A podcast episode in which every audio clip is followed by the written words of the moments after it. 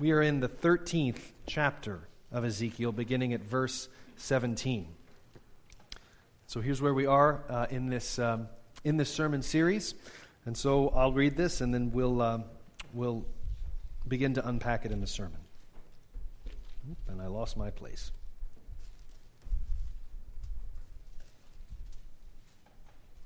That's because I'm in the wrong chapter. There we go. And you, Son of Man, set your face against the daughters of your people, who prophesy out of their own hearts.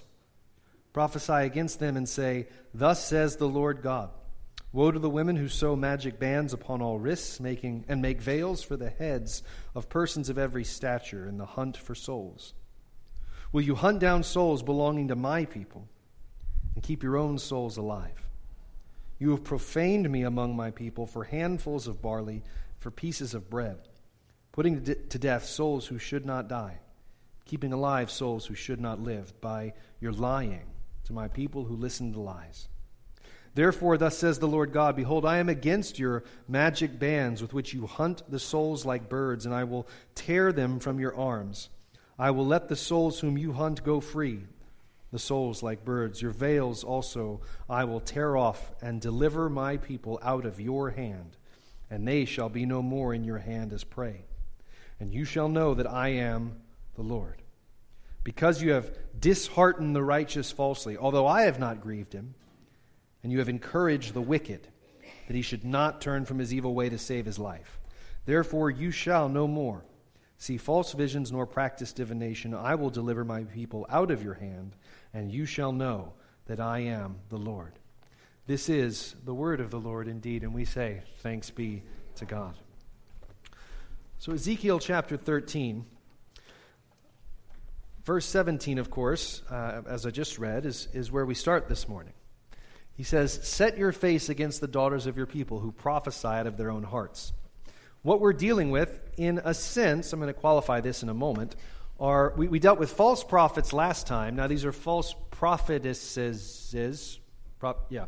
Uh, the, the plural, plural, of prophetess, uh, that is, uh, prophets who are women. And I, I, in preparation for this sermon, I really wrestled with, with how much to go into that aspect of things. Clearly, this is addressed to women, the previous one was addressed to men. On the one hand, the text addresses it, and then this larger question, of course, comes in that if you have the existence of women who are prophets, how does that influence things like uh, the office of elder today and the office of pastor today, and whether those offices are for men only or for men and women? And I, I, I thought for a long while, uh, uh, kind of whether or not and then to what extent to go into that conversation. On the one hand, the text does, the text opens up this conversation to us.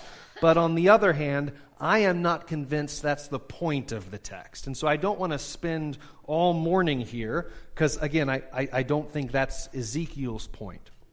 But I do want to talk to you for at least a few minutes about some aspects of how um, how the way the Lord has ordered creation in terms of male and female affects the way we order things in the church. A particularly important conversation to have today, I think. And so let's talk about who Ezekiel has in view here. Um, but sorry, before we do that, let's just talk about this, what we might call the office of prophetess in, in general. There are a few examples in the Old Testament of women engaging themselves in the gift of prophecy, but it is rare. Okay? So there, there are a few examples. I'm going to put this up here, by the way, because I am, I'll be honest with you, I am concerned about being misunderstood. So I'm just going to, we're, we're going to take a couple of kind of old fashioned slides this way so that I'm not misunderstood and that this, this part's especially clear.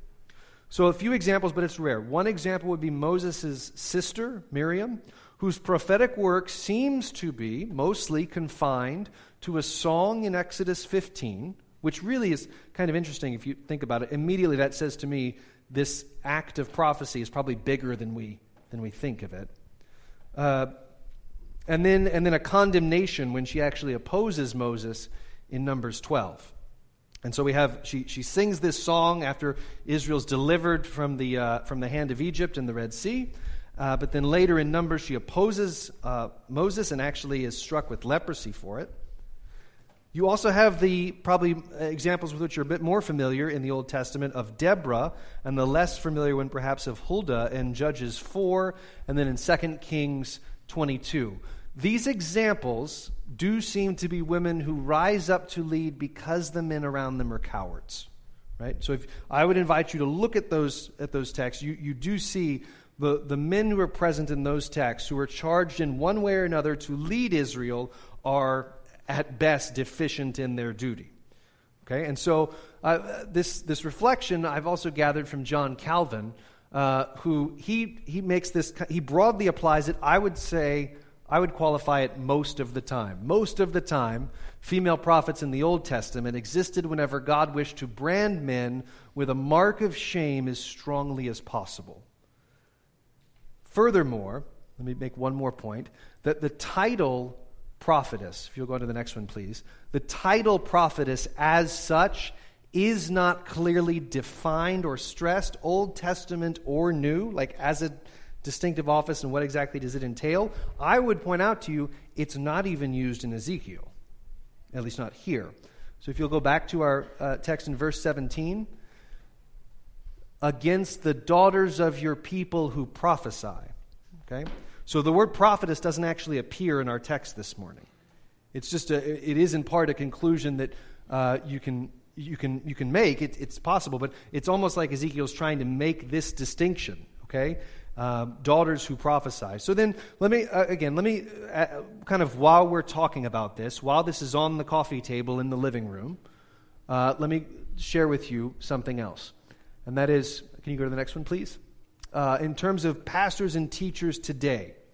So, Grace Church is a congregation in the EPC, the Evangelical Presbyterian Church, which if you didn't know, the EPC does allow women to be pastors and ruling elders in some places. Okay? So it's, it's determined by presbytery, to make a very long, kind of complicated explanation short. Um, even so, by the voice of the session and by the voice of this congregation in our bylaws, this church has historically affirmed that the office of elder and deacon are offices that should only be held by qualified men. And so if you wonder, well, then, if that's the case, why are we in the EPC? The short answer is that denominations, just like local churches, are always imperfect and are always a mixture of sin and righteousness. So, why are we in the EPC? Because the EPC, for, for its faults, where where, wherever they are, it's the best place for us to be in today. Also, when it comes to denominations, let me say this a measure of reliable accountability in an imperfect organization is far better than the illusion of purity without any accountability. I'm going to say that again because it's really important to me that you understand this. A measure of reliable accountability within an imperfect organization is far better than the illusion of purity without any accountability. There are churches where a pastor can function like a pope where what he says goes, and he's accountable to no one. And what I can tell you about those kinds of structures and churches is things are very efficient, typically. Stuff gets done quickly. Okay? If one man has most of the power and is functionally unaccountable, the, the upshot is you can get a lot done really fast. And in our Western culture, where we confuse doing with being, and where we confuse accomplishments with faithfulness, it feels really good to get a lot done without any bureaucracy standing in your way, any headaches of that sort. For my part, I would always rather be in an imperfect structure that gives reliable accountability. That I'm a man under authority and I have to answer to someone. And if you have any further questions about that, I would love to talk to you about it sometime as to why we have a presbytery, a general assembly, all that kind of stuff, right? So, but then let me get back to our conversation. Why this distinction that we make in the church and in the home as well, by the way? So let me say this. This distinction we make that the office of, of teaching in the church is open to qualified men is not because we believe that all men are capable and healthy leaders while all women are incapable of healthy leadership. Okay? That's not what we believe. And if you've ever heard it explained that way, I'm trying to distinguish us from that. Second, um, it is Oh, sorry, that's, that's, that's the point I want to stress. Rather, it is because we believe that men in the church and in the home always lead by their good works or by their sins, by their action or by their inaction, by their presence or by their absence. If a father is absent and distant from his family and avoiding his responsibility, he is still leading, it's just not in a good direction. And when, that when men fail to lead, we, we would say that they're sinning. When that failure persists, we see this in Scripture and in practical life as well. Women do tend to move forward and fill the gap. And this is, humanly speaking, a pragmatic and effective solution. But it has its own consequences insofar as it's opposed to God's created order. It'll be, it'll be better functionally to have somebody leading, yes, but it will often bring its own challenges and complications, okay? So, where do we get this idea from? Well, there, briefly, I'm going to go to 1 Timothy chapter 2 where Paul says, I do not permit a woman to teach or to exercise authority over a man, and here's his reasoning. Oh, sorry, rather she's to remain quiet, for Adam was formed first, then Eve. Adam was not deceived, but the woman was deceived and became a transgressor. Okay, so what does that mean? It means that there is an order to creation that we attempt to reflect. Sorry. Uh, yeah, can you go to the next one? Mm-hmm that we attempt to reflect. There's an order to creation, because that's where Paul goes the order of creation. Man was created first, then woman. And we attempt to reflect this created order in the way we organize and constitute ourselves as a church. In other words, God did not create everything at once, right? So God didn't just say, world, be created, and boom, there was, I mean, everything, right? You have this, this structure in Genesis, right? Goes through these six days of creation and so on. So there's, there's an order to this. We, and, and what Paul includes is that man was created first and then woman. We continue to make that created order visible by what we call covenant headship in the home and in the church. So there's an order as well to the fall. That, the, that Eve's failure was being deceived, and that Adam's failure was his silence, his failure to act. In other words, we use this distinction between man and woman as an excuse to say something more about our God and Savior. It's, it's very much like Paul's illustration of marriage in Ephesians 5. Basically, Paul is saying, use marriage as an excuse to show people how loving Jesus is and how much his church loves him. Right? That's, I mean, that's, Paul is like, marriage now becomes your excuse to say, look at Jesus. Right? Okay? And so in the same sense, we are using created order to say something about our Creator. Now, I know what some of you are thinking, which is like, okay, but Pastor, do you really think like any of the reasons why things are this way is because of like personality? Is it personality based? You know, is it, is it because men are just better at something than, than women? And I would say there are distinctions between men and women. It'd be good for us to affirm those distinctions. And those distinctions can vary, like, according to personalities, all right? Um, and so, so you have that generally, broadly, things are true of men, but not every man. Generally, broadly, things are true of women, though maybe not every woman in every situation. My own observation, let me offer you this to think about. And if it makes you mad, think about it later. My own observation, it is generally harder for men to confront women than for women to confront men. And if you disagree with me on that, that's okay. This is my own observation. What I'm saying is, a very unhealthy pattern in marriage is a pattern where husbands fear their wives, where they're afraid of them. And some of the most unhealthy church environments can take root because pastors and elders are afraid of the women in their churches. And if you are right now thinking, but what about abusive situations, huh? In homes or in churches?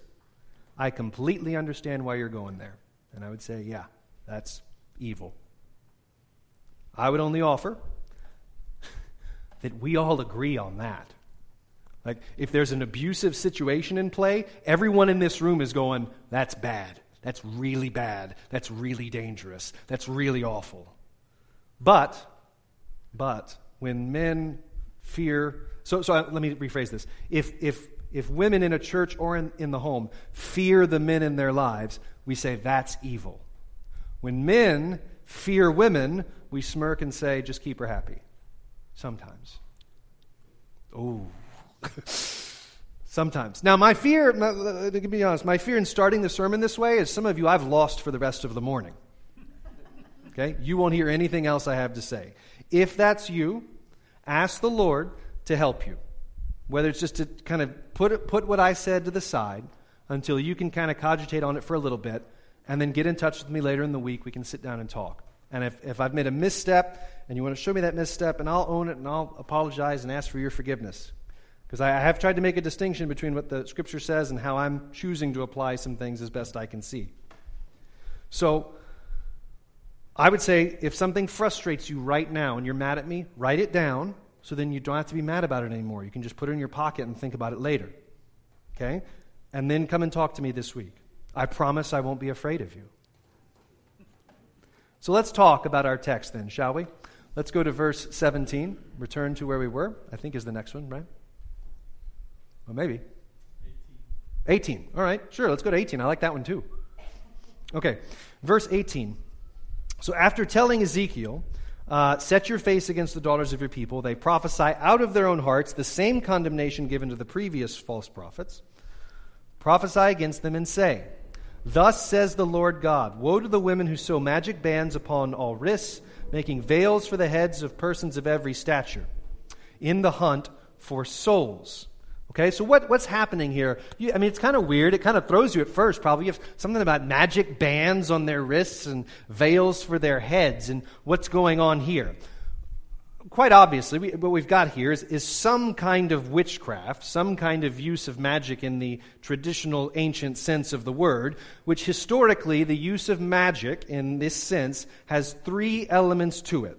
Okay? Number one, the promise of control over the visible by manipulation of the invisible. So, control over visible things in nature or in people by invisible supernatural forces. Number two, obsession with objects endowed with power, which I think is what we're seeing here.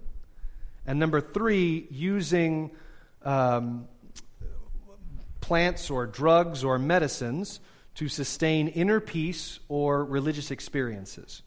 As a side note, the, word for witch, the Greek word for witchcraft in the New Testament is pharmakia, from which we get the word pharmacy. That's a different sermon. But what's this? Magic bands and, and on the wrist and veils over the head. Short answer we have no idea. every commentary that I've looked at, every commentator I've gone to says we do not know what Ezekiel is talking about probably something like i mean again this is sort of consensus of commentators here probably something like wear this band and it will protect you from judgment right because that's been the theme so far that god is saying my people don't believe my words when i say judgment is coming or number two and number two probably something like wear this veil and it will protect you probably a veil could also you could also translate the word necklace so it might be in a, something on your wrist or around your neck. But, but again, I think veil is a good translation. So what, what, what do we know? We do know that these false teachers uh, were targeting the weak and shaming the strong. Targeting the weak and vulnerable and shaming the strong. How do we know that? Well, it says they're hunting for souls, hunting down the souls belonging to my people. You remember back in verse 17? Say to your people that they're hunting my people. Right? Don't miss that. Then in the next verse, what are they doing? Profaned me among the people for handfuls of barley. So, whatever work they're doing of, of deception, they're doing it for, for cheap, for very little. Putting to death souls who should not die. Keeping alive souls who should not live by your lying to my people who listen to lies. Notice there that the, that the the guilt is, is placed both on the false teachers and those who believe them. Did you know it's a sin to believe in lies? It's a sin to believe in lies. So we have to always be pressing for, pleading with the Lord for discernment. And what comes out in this verse here is that these, these, these women are killing the innocent and protecting the guilty. Put, whatever their teaching is, putting to death souls that should not die, keeping alive those that should not live. And uh, just a brief reflection on that. False teachers always want their critics silenced and their fan clubs multiplied. Okay? Want their critics silenced and their fan clubs multiplied. I'll have you know that on the retreat this past uh, week and, and weekend, I disagreed with the other elders. I mean, all, all three of the ruling elders at least one time. And we had it out right there in a friendly and brotherly way. I mean, we had to get treatment for the bruises afterward, but no, no, I mean, we were just able to have the conversations and, and just put it on the table. I think you're wrong about that. Okay, why do you think I'm wrong about that? This is why. Okay, well, this is, this is what I'm trying to say. I think you misunderstood me. There was all that, and it was good. It was good. Trying to really get a sense of, of, of what, is this, what is this direction that we want to move in together. And so I, I, want you to know that it's not my goal. For instance, when it comes to things like the session and the eldership of this church, I don't want a bunch of yes men on the session. Okay? I want at least one person who I know is going to disagree with me on lots of stuff for good reasons. Yeah, yeah, Bobby Wade. It's you, Bobby, it is. I believe in Presbyterianism we call that the buck elder. and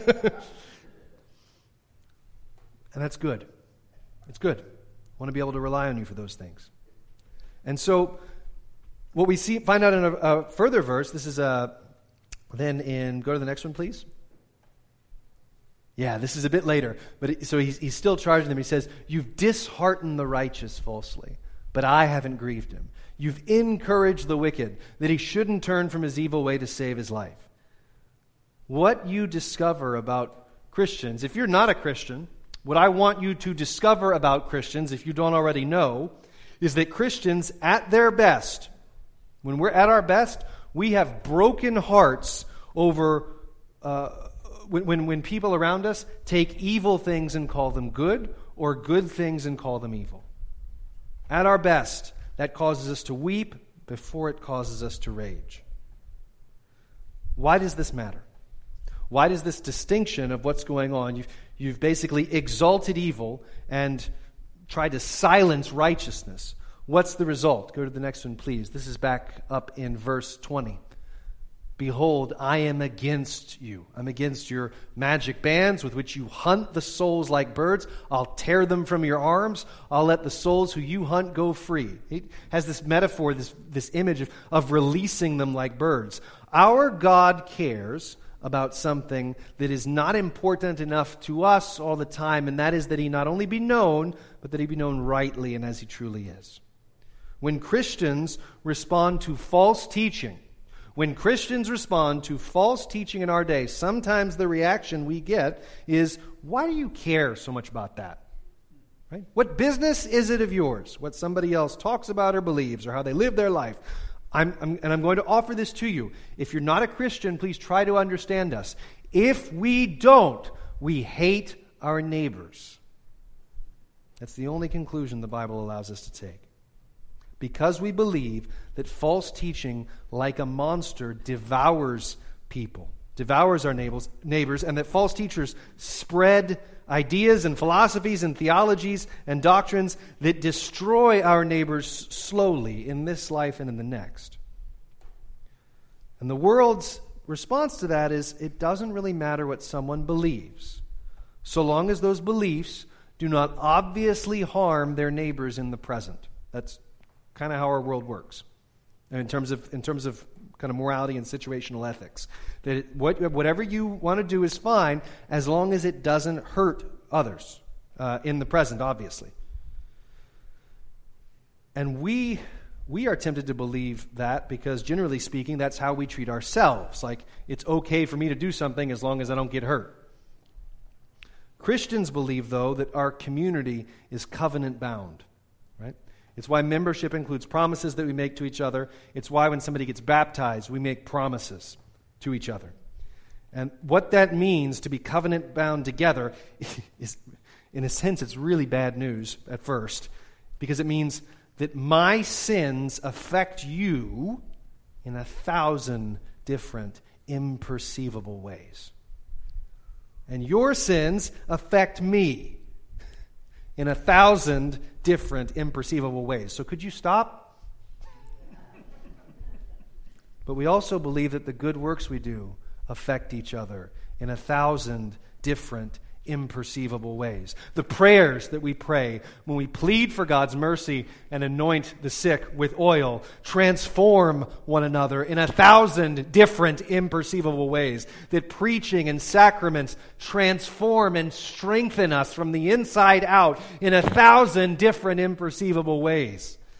And above all, knowing God, this God most spectacularly revealed to us in Jesus is the reason why we exist. And when we look around at a, at a world and a culture consumed by identity confusion, by fear and insecurity, consumed by anxiety and depression and political rage, we say with tear filled eyes and broken hearts,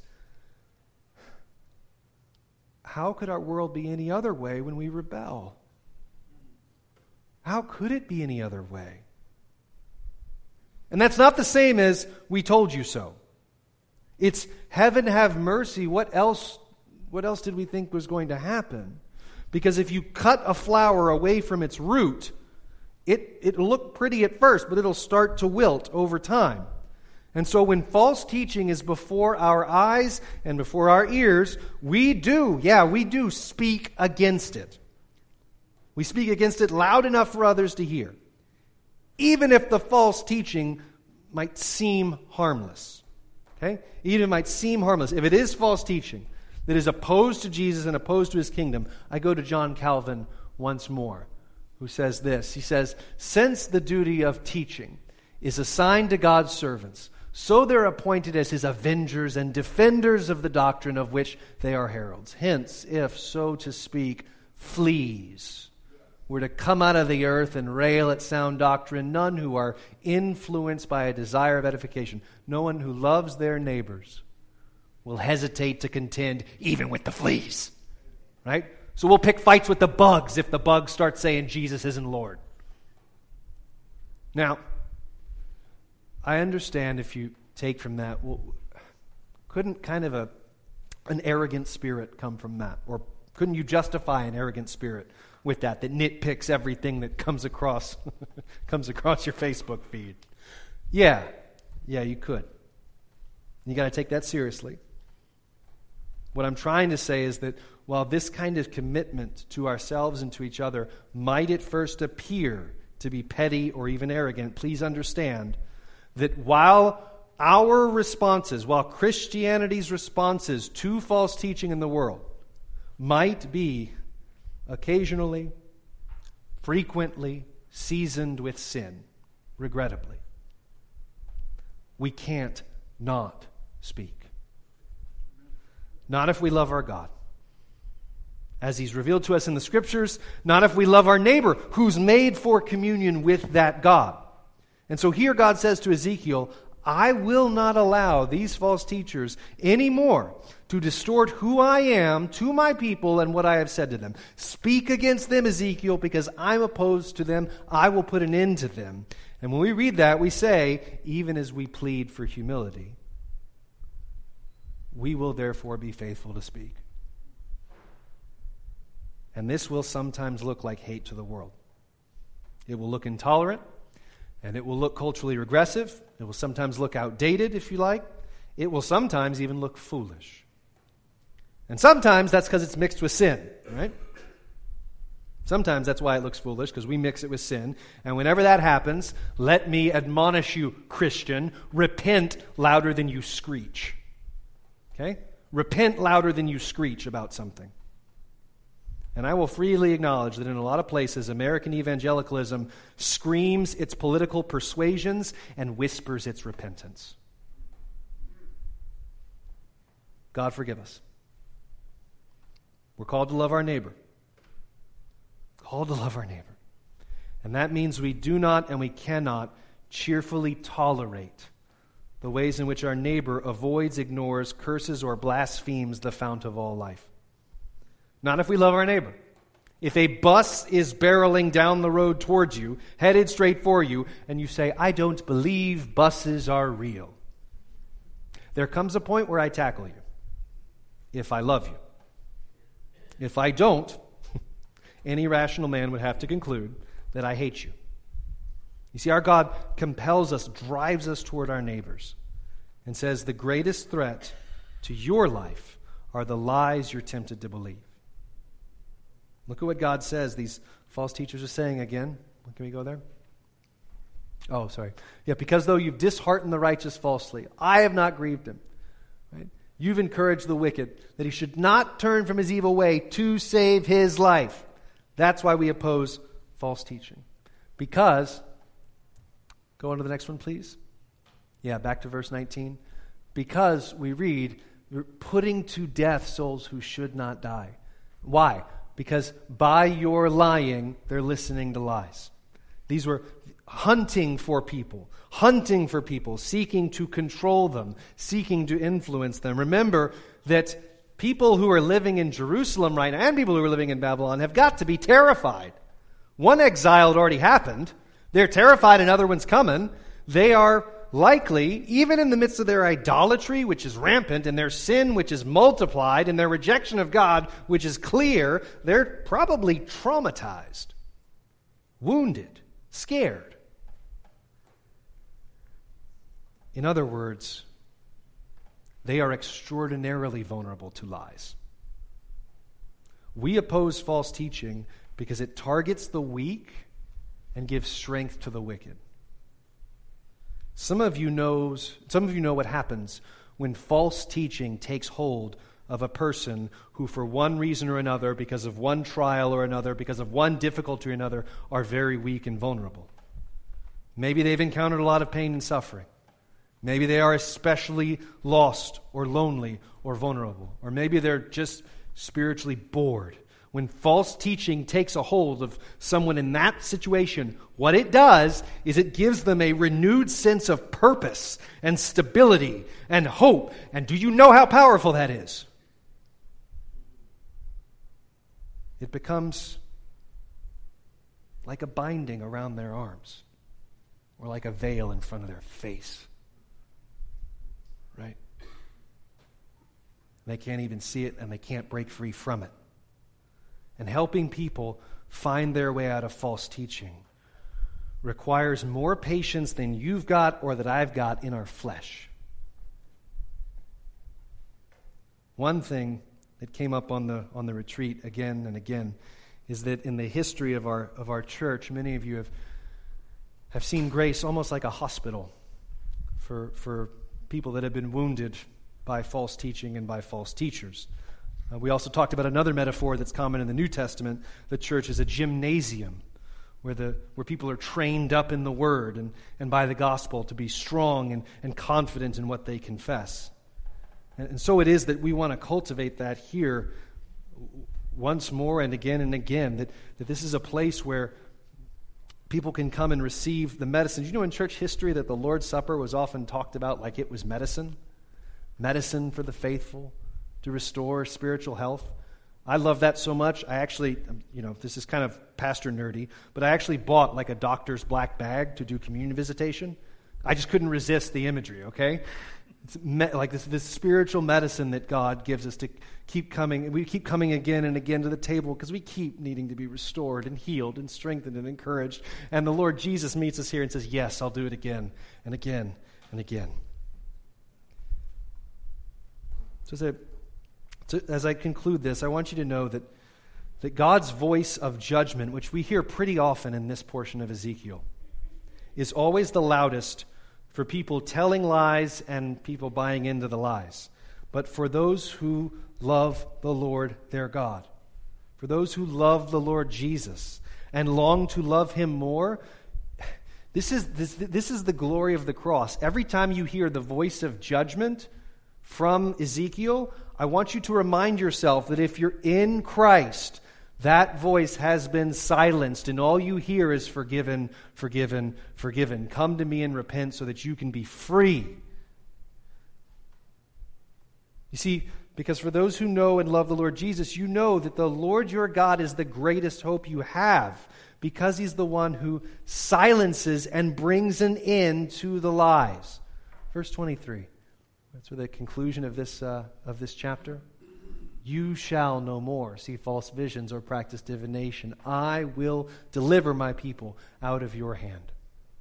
And so, this is that, that's, that's a whisper of what Jesus shouted from the cross I will deliver my people out of your hand. Right? He says it to, to, to the devil, he says it to death itself. I will deliver my people out of your hand. And he gives us this promise of his unconditional, never failing, persevering protection. That doesn't mean that he shields us from everything that might hurt or sting. It means nothing that hurts or sting can kill us. All it can do is take us to Jesus. Because our Lord Jesus, just as, the, uh, just as, just as God says through Ezekiel, he says, You are wounding my people. You're taking advantage of the innocent ones. You're exalting evil. Jesus Christ came as the truly innocent, vulnerable sufferer so that we could be, number one, unashamed of our weakness, but also unashamed of our strength, which to the world, by the way, looks like weakness. And so Jesus dignifies this, what to the world seems so counterintuitive. Even he dignifies even grief and rejoicing, not as ends in themselves, but the things that drive us back to him. And so I just close with two questions to consider as we move to the table and as we move out of here today to serve our neighbors. What are the things that grieve you? Are they the things that grieve your God? Ask those two questions. What are the things that scare you? Has God given you permission to be afraid? Has He? What are the things that cause you to rage? Has God Himself said that vengeance is His? And are you resting in that? Where are those whom you can love, even at some great cost to you? And so we go out not simply with the burden of a law. I don't want you to leave only with that, but with the confidence that this is simply how forgiven people live, filled with the Holy Spirit, and therefore gloriously unafraid. And so let it be said of us. In the name of Jesus, amen. Our Father, we thank you uh, for these words from Ezekiel, which remind us that false teaching, can drive us to death, takes advantage of the weak and vulnerable, makes righteousness look like evil, makes evil look like good. And so we plead that you would, by your words and your own Holy Spirit, make us a wise and discerning people who love you and who long to see people love you for the sake of the gospel, for the sake of the nations, and even for their very own sake, that they would love you and rejoice in the King who has saved them.